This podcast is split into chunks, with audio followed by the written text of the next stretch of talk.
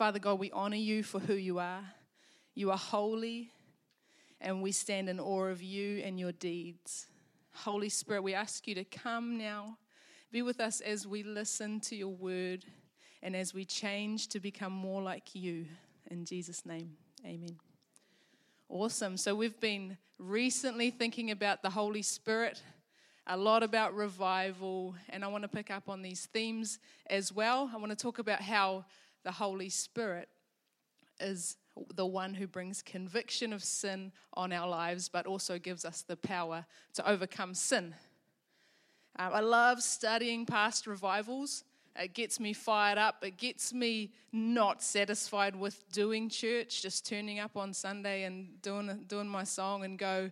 It makes me hungry for what I know God can do. It fires me up. So, the first picture I want to show you guys is of the Brownsville revival in America in 1995. Um, this is people lining up for church. Can you guys see this happening here? Yeah.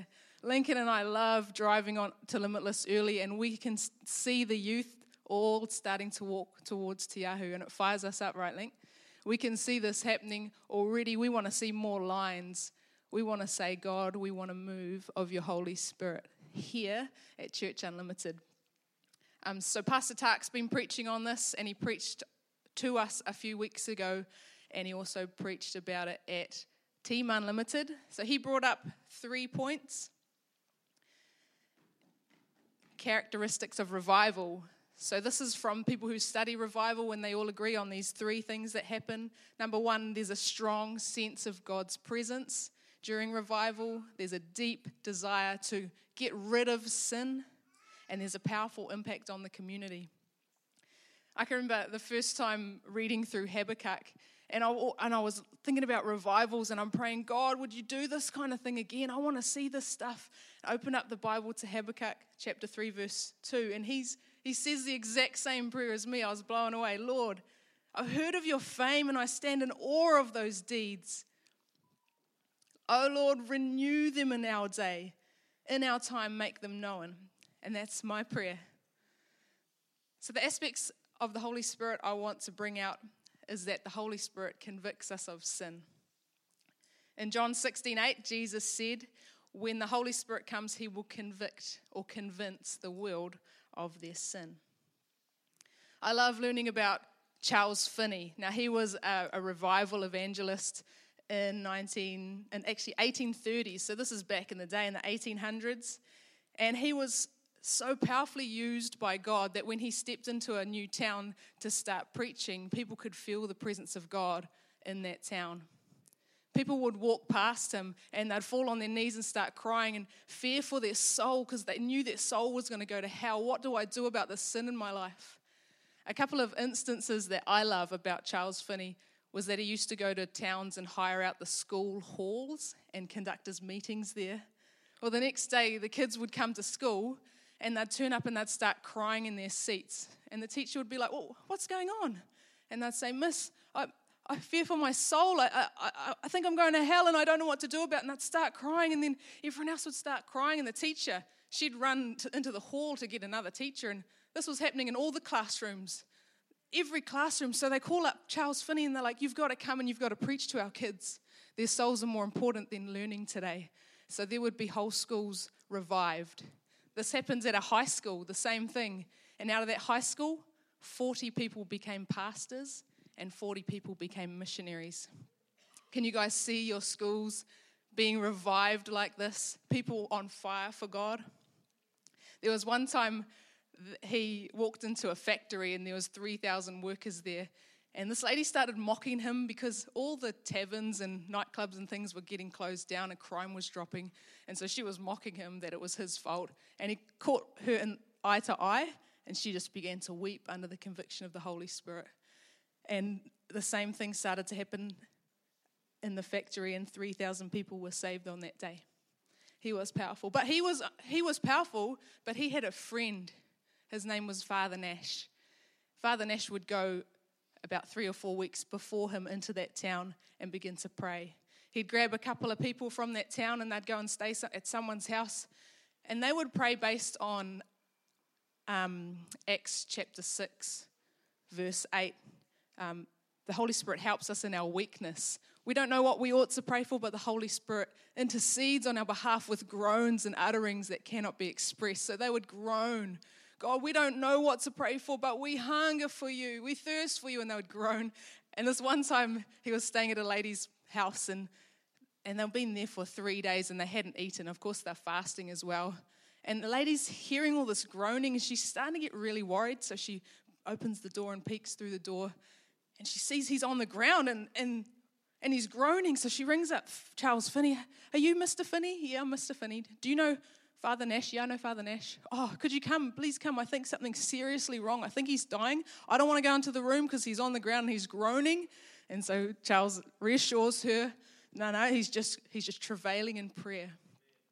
I wonder if there's some people from Limitless who've got a heart for prayer like that to see revival come that you would lock yourself in your rooms. I wonder if there's some adults here that have the heart to see revival and you'd lock yourself in the room and you would just groan after the Holy Spirit. I'm hungry for more of the Holy Spirit because I've read what He's done in the past and I want to see that in my day. Now, the Bible says, Be holy because I am holy. Now, for some, when they hear holiness, it conjures up um, all sorts of things for all sorts of people. Some people think holiness is wearing a long dress and a bonnet, or um, a man in a suit with a tie and a top hat. Um, some people think that it's walking into a majestic building like the Sistine Chapel and being in awe of its holiness. And, but really, holiness is just us being set apart or different, just like this light bulb. It stands out, it's different. For us, it's not being conformed to the pattern of this world.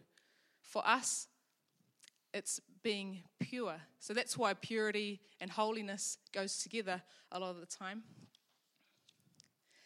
So during the week, Lincoln and I are together often fixing motorbikes, and one of my jobs is to change the tires on the quads.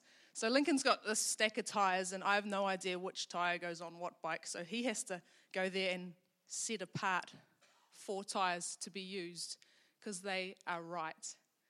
And that's a bit like holiness. God asks us to be set apart, to be right, to be pure, to be different from the world. On the Sermon of the Mount, in Matthew chapter 5, Jesus said, Blessed are the pure at heart, for they shall see God. And the word blessed it literally means truly happy. So, truly happy are those that are pure in heart, for they will see God. So, if you want to be truly happy, let's strive for holiness. Be holy because I am holy. So, what's God's holiness like? Now, God's nature and his character is holy, and sin cannot stand in his presence. That's why it says of heaven that nothing impure shall ever enter it, nor anything shameful or deceitful. Sin cannot be in God's presence. The only problem is that God wants to be near us, but we're full of sin. So we can we can kind of think of God's holiness like a consuming fire and and the Bible does say that God is a consuming fire and he was seen as a fire back in the wilderness when the Israelites were following him. But everything that comes near fire, it gets burnt up. There's nothing left. Nothing can stand near fire except for fire itself. So that's why God's asking us, be holy because I am holy. He actually wants to be near us. So we're going to talk a little bit about that before we talk about Jesus making a way for us. Um, I once heard the story of a preacher and he was invited to preach at a church and they were worshiping and, and they, were, they were asking God to pour out your spirit on us, pour out your spirit on us. And he heard God say, Tell him to stop. And he's thinking, God, was that someone behind me? And he hears again, Tell him to stop. And he starts arguing with God. I can't tell him to stop. I'm invited here. It's not even my turn to get up and preach. There's no way I'm getting up there to tell him to stop. And God says, Tell them to stop. They're calling down my presence, and if I come, there's so much sin here that my fire is going to burn them up. So obediently, he got up and he told them to stop, and everyone's like, What is this guy doing? And he says, Hear the word of the Lord. He's asking you to stop worshiping and calling down his presence because there's too much sin here. And because there's too much sin, his presence is being compelled to come, and you guys are going to uh, burn up, you're going to be consumed. And at that very moment, the Holy Spirit came conviction of sin. People were crying out, falling onto the floor under the conviction of sin and in anguish because they wanted to be right with God, and it was the Holy Spirit's doing. Sin cannot be around God's holiness. Uh, what about Smith, Smith Wigglesworth? He's got a cool name, Wigglesworth. He was around in 1922 and he was a powerful healing evangelist. And for those of you who have known his story, you may not know that he came to New Zealand. He came to Wellington, and 11 um, pastors and leaders were invited to a prayer meeting with them. And he invited God's presence. And the story says that it became so terrible, as in, as in amazing, as in scary, and so hot. The heat of God's presence, the weight of God's presence was there that one by one, each leader had to leave. They could not stand in the presence. Only Smith Wigglesworth could handle it. So there's this other pastor there, and he was invited, but he couldn't come. They had a prayer meeting the next day, and he said to his mates, "Oh, I'm going to be the, I'm going to be able to stay there." So he determined that he was going to stay there. They prayed again in their prayer meeting, and the same thing happened. This terrible presence of God. It was terrible because they couldn't stand it. They couldn't stand it anymore, and one by one left. And this guy that determined to be there, he stayed, he stayed, he stayed until he couldn't stay anymore, and he too had to leave. It's God's powerful presence. So we live in a world we all know that celebrates sin. Drug abuse, alcohol abuse, sexual abuse, domestic violence, murder. You guys already know, I don't have to tell you, but we need a move of God's fire. So, when we drive, we can see bumper stickers, and I was thinking about uh, the first, what was the first bumper sticker? And I think it was one that said, When guns are outlawed, only outlaws would have guns. So this is from the Gun Society. This is pretty clever. People began to cotton on to bumper stickers and advertising, and they started to become humorous. And then there was a bumper sticker that came about that said, When marriage is outlawed, only outlaws will have in laws. I thought that was really funny. But um, it's interesting that marriage isn't outlawed. Everything that God that God honors today seems to be hated upon. Um, marriage is still here, but it's so twisted today from the biblical design. And sex outside the safety of marriage is celebrated as something really beneficial, but it only leads to pain and confusion. We have say, sayings like, oh, each to their own, follow your own way, all roads lead to Rome. Do what's right in your eyes. It's even reinforced in our music, and we don't even realize it. You guys know that song, um, Baby, I Was Born This Way? What are the lyrics? I'm beautiful in my way because God makes no mistakes. I'm on the right track, baby. I was born this way. Yeah? You know? Yeah, sure you do. Anyway, it's these subtle messages that saying that God made you with all these desires. And so just do what you want to do because you're on the right track if you do what you want to do because you were born that way. And Satan uses a little bit of truth because God does. He doesn't, doesn't make any mistakes. The thing is that we're born into sin and we have to deal with it. Actually, the first line of that song says, You don't have to love capital H I M. It gives it away. Today's society reminds me of the book of Judges. Judges chapter 21, verse 25. In those days, Israel had no king, and everyone did what was right in their own eyes. Because God had called Israel to be set apart, but they had turned away from God and they'd become no different from the nations around. Soon enough, oppression came. It was hard, and they would cry out to God, send a deliverer. And God would hear them and send a deliverer, and there would be peace. But then they'd turn away from God again and it would get hard and they'd get oppressed. And they'd cry out to God again and send us a deliverer, God. And God would send a deliverer and there would be peace. And it would happen over and over again, this spiral, this downward spiral. And I can see that happening here, but the problem is, is that they're not crying out for God because they don't know God. They're crying out for other things like drugs and, and pills and alcohol and anything but God. I think it's time that we cry out on their behalf, people that are suffering under the oppression of sin. We need to cry out on their behalf God, send a deliverer. God, we need a move of your spirit. God, come.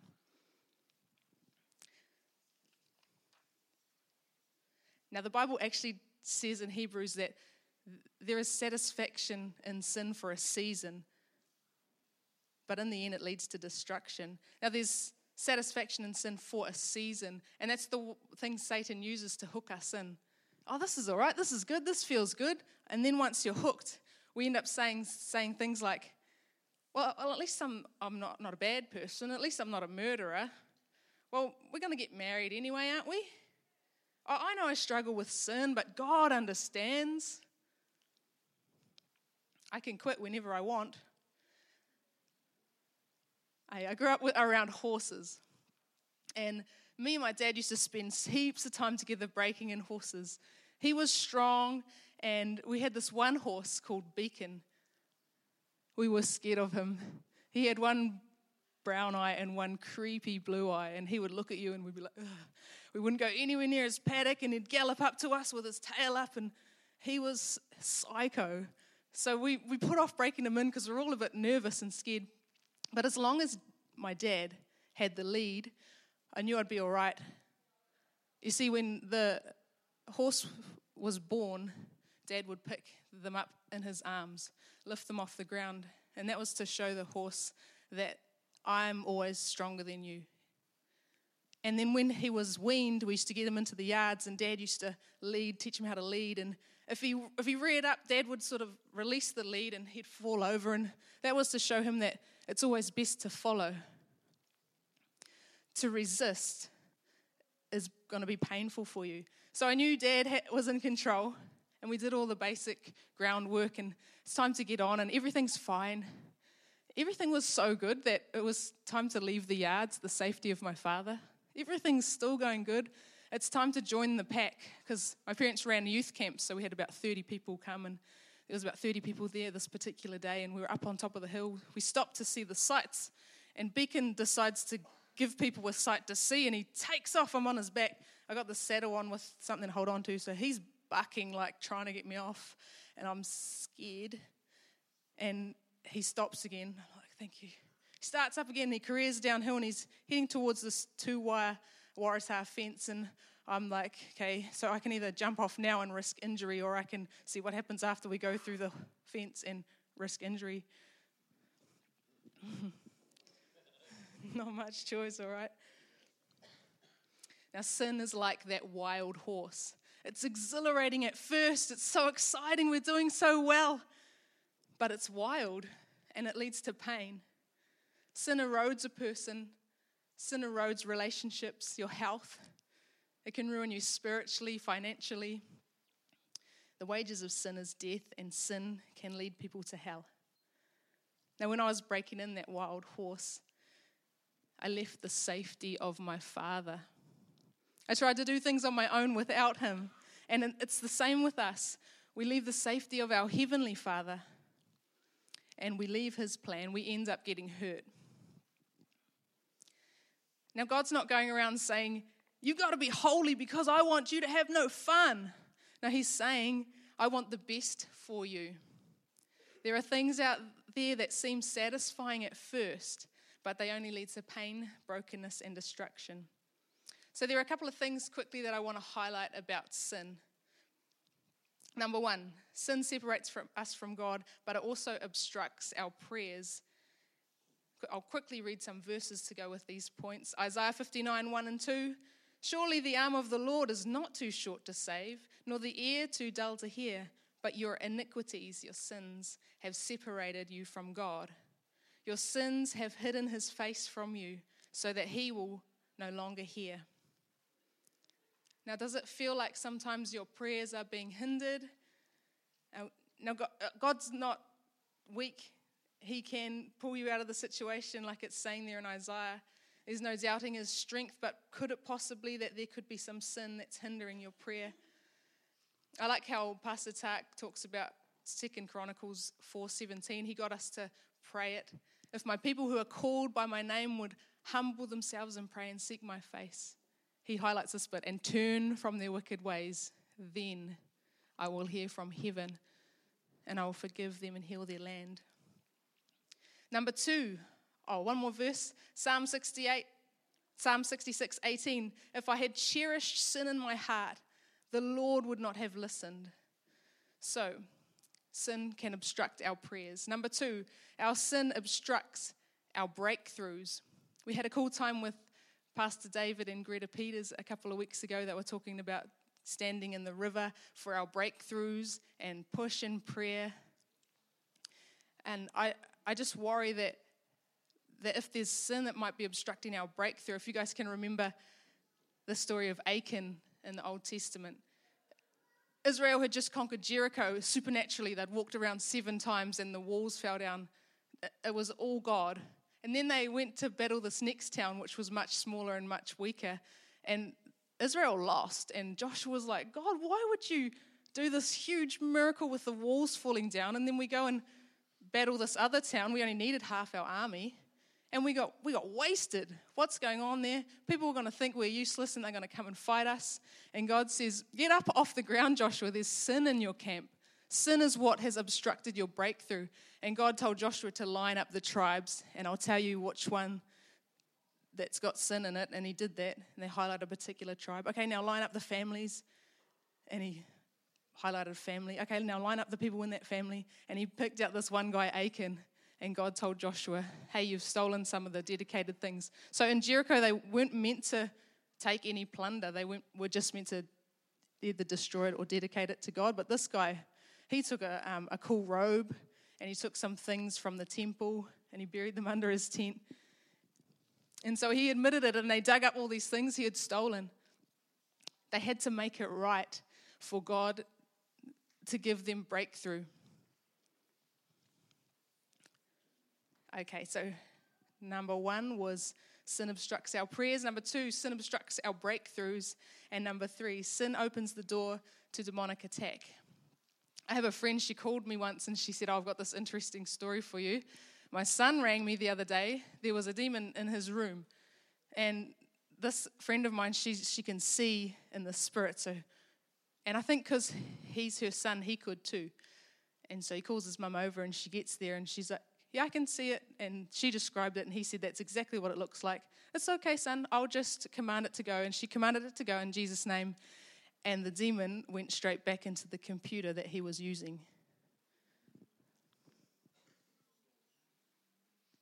Okay, we'll go on to number four. Sin hinders our healing. James 5:16 Confess your sins to each other and pray for each other so that you may be healed. Psalm 38:3 There is no health in my bones because of my sin. Proverbs 14:30 A heart at peace gives life to the body, but envy rots the bones. So not only does sin separate us from God, hinder our prayers, obstruct our breakthroughs, brings demonic oppression, hinders our healings. But my la- last point in this section is that the Bible says God opposes those who sin.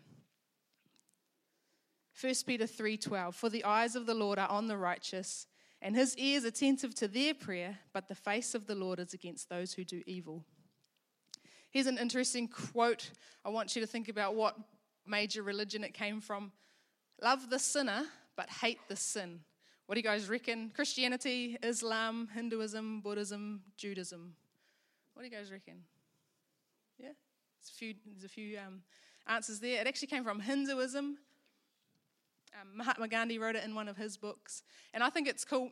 I think it's cool for Christians to love the sinner, but hate the sin. It's a good thing for us to do. But the Bible actually says something a little bit differently. Psalm 5, verse 5 The arrogant cannot stand in your presence. You hate all who do wrong. So sin is really intertwined with who the person is according to the Bible. Psalm 11, 5 The Lord examines the righteous, but the wicked, those who love violence, he hates with a passion. Those who love violence. I don't know. I, I want to add in there those who love violent video games and violent movies. I don't know. You guys have got to pray about that one and get convicted on that if that is something you need to sort out. Those who love violence. Okay. So some of you are thinking, but that's God in the Old Testament there. uh, some in the New Testament because God is the same yesterday, today, and forever. Romans 1:18 The wrath of God is being revealed from heaven against all the ungodliness and wickedness of people who suppress the truth with their wickedness. So there's a lot of verses in the New Testament about God's wrath and that's the word wrath is just extreme anger. It's a bit like God's fire how sin cannot stand in the presence. Wrath is like fiery anger. Ephesians 5 6. The wrath of God comes upon the sons of disobedience. Romans 2 5 and 6. But because of your stubbornness, your unrepentant heart, you're storing up wrath against yourself for the day of God's wrath, when the righteous judgment will be revealed. God will repay each person according to what he has done. Now, if we don't deal with our sin now, it will be revealed on the day of judgment. Hmm. How would you like, uh, I guess, your, your internet history being revealed to everybody? Um, your sins being revealed. Uh, that's a, could be a scary thought for some people. But maybe you are asking, oh, isn't that just unbelievers? That maybe it's maybe it's them God's talking about there. And yeah, you're right, but Hebrews 10, 26 and 27 says, if we deliberately keep on sinning after we have received the knowledge of the truth, he's talking about people who know God. It says, No sacrifice for sin is left, but only the fearful expectation of judgment, of raging fire that will consume the enemies of God. Now, we, we can't have feet in both camps because it gets really uncomfortable. And I think it's because if you're in that situation, you've got too much of Jesus in your life to enjoy sin, and you've got too much sin in your life to enjoy Jesus. It's the most horrible place to be, I reckon. If you remember back to Pastor Tak's 30th anniversary, he talked about 12 points from his 30 years leading Church Unlimited. And the main point that I got out of that, the one that God highlighted for me, um, was that Christianity only works if you give it 100%, if you're all in. It only works if you're all in, not, not one foot on each camp, not sitting on the fence, because Satan owns the fence, if you know what I mean, and to make a decision. So, how do we get rid of our sin? How do we become holy? Now, remember the horse, the story. I didn't tell you what happened at the end. Beacon was careering towards the fence, and I decided to stay on. It's downhill, he's not going to stop all of a sudden he got within, I don't know how close to the fence, but he turned sharp and he ran, raced back up the hill and he stopped right at the feet of my dad. And it's what we've got to do as well. We've got to turn from our sin and we've got to turn and go straight up to the feet of the Father, our Father. Sin is like that horse. We've got to ask God to take the lead. That's what I did that day. I said, Dad, can you quietly get off your horse Please do not set this guy off again and grab my lead. And dad did that. He led me for the rest of the day, which was good. we need to ask the Father to take the lead. We need to ask the Father to take the horse, the wild horse, the sin. We need to ask the Father to take our sin. Now, it's a fancy word, propitiation. You guys don't have to remember that, old fashioned, but it's the act of how God took our sin, placed it on Jesus. And God did this to show that He wanted to be near this. So God took our sin, He placed it on His Son, Jesus, and Jesus died and rose again and broke the power of death and sin and hell. God made a way for us because He loves us, because He wants to be near us. The Bible says, Be holy because God is holy. Isaiah 53 5. But he was pierced for our transgressions, he was crushed for our iniquities. The punishment that brought us peace was on him, and by his wounds we are healed. 1 John 4:10 This is love not that we loved God but that he loved us and sent his son as an atoning sacrifice for our sin. God's character, his nature, his presence can't tolerate sin, so God provided a solution to our sin. Now, all we need to do is to, to accept it like a gift. We need to pray something like, Thank you, God, for, for giving us Jesus to die in our place. God, I ask you for, to forgive my sin, make me holy again. I ask you to take the lead. I want to follow you. I'll just grab the music team up if that's okay. Uh, Lincoln was saying to me the other day, uh, Hey, Em, our marriage is pretty good, eh? And I was like, Yeah, it's pretty good. And he's like, Oh, why do you think it's, why do you think it's so good? And I was, my answer was, It's because we both put 100% into our marriage. And Lincoln was like, Do you think we should start telling people about it? You know, like help people, and maybe if God wants us to. But, but through the, studying this, I think, it's, I think it's to do with being pure and holy. I know that Lincoln doesn't have a hidden sin in his life, and, and I know that I have a clear conscience. And I think if we had sin in our life, I think marriage would be a whole lot harder. Pure, being pure, being holy, it's a good thing, a really good thing. Now, I thought Beacon, I thought he was a psycho. Like, I really, really did think he was nuts in the head. And he would rear, rear up, and we'd, we think he was crazy. And it's the same with sin. It rears its ugly head. And we think we can't deal with it. It's too crazy, it's too psycho, it's too strong. But do you know what? Beacon, he became the most quiet beginner horse that no one wanted to ride because he was so slow. He was so safe we were able to master him. And it's the same with sin. It's not impossible, but we need God. We need the power of the Holy Spirit.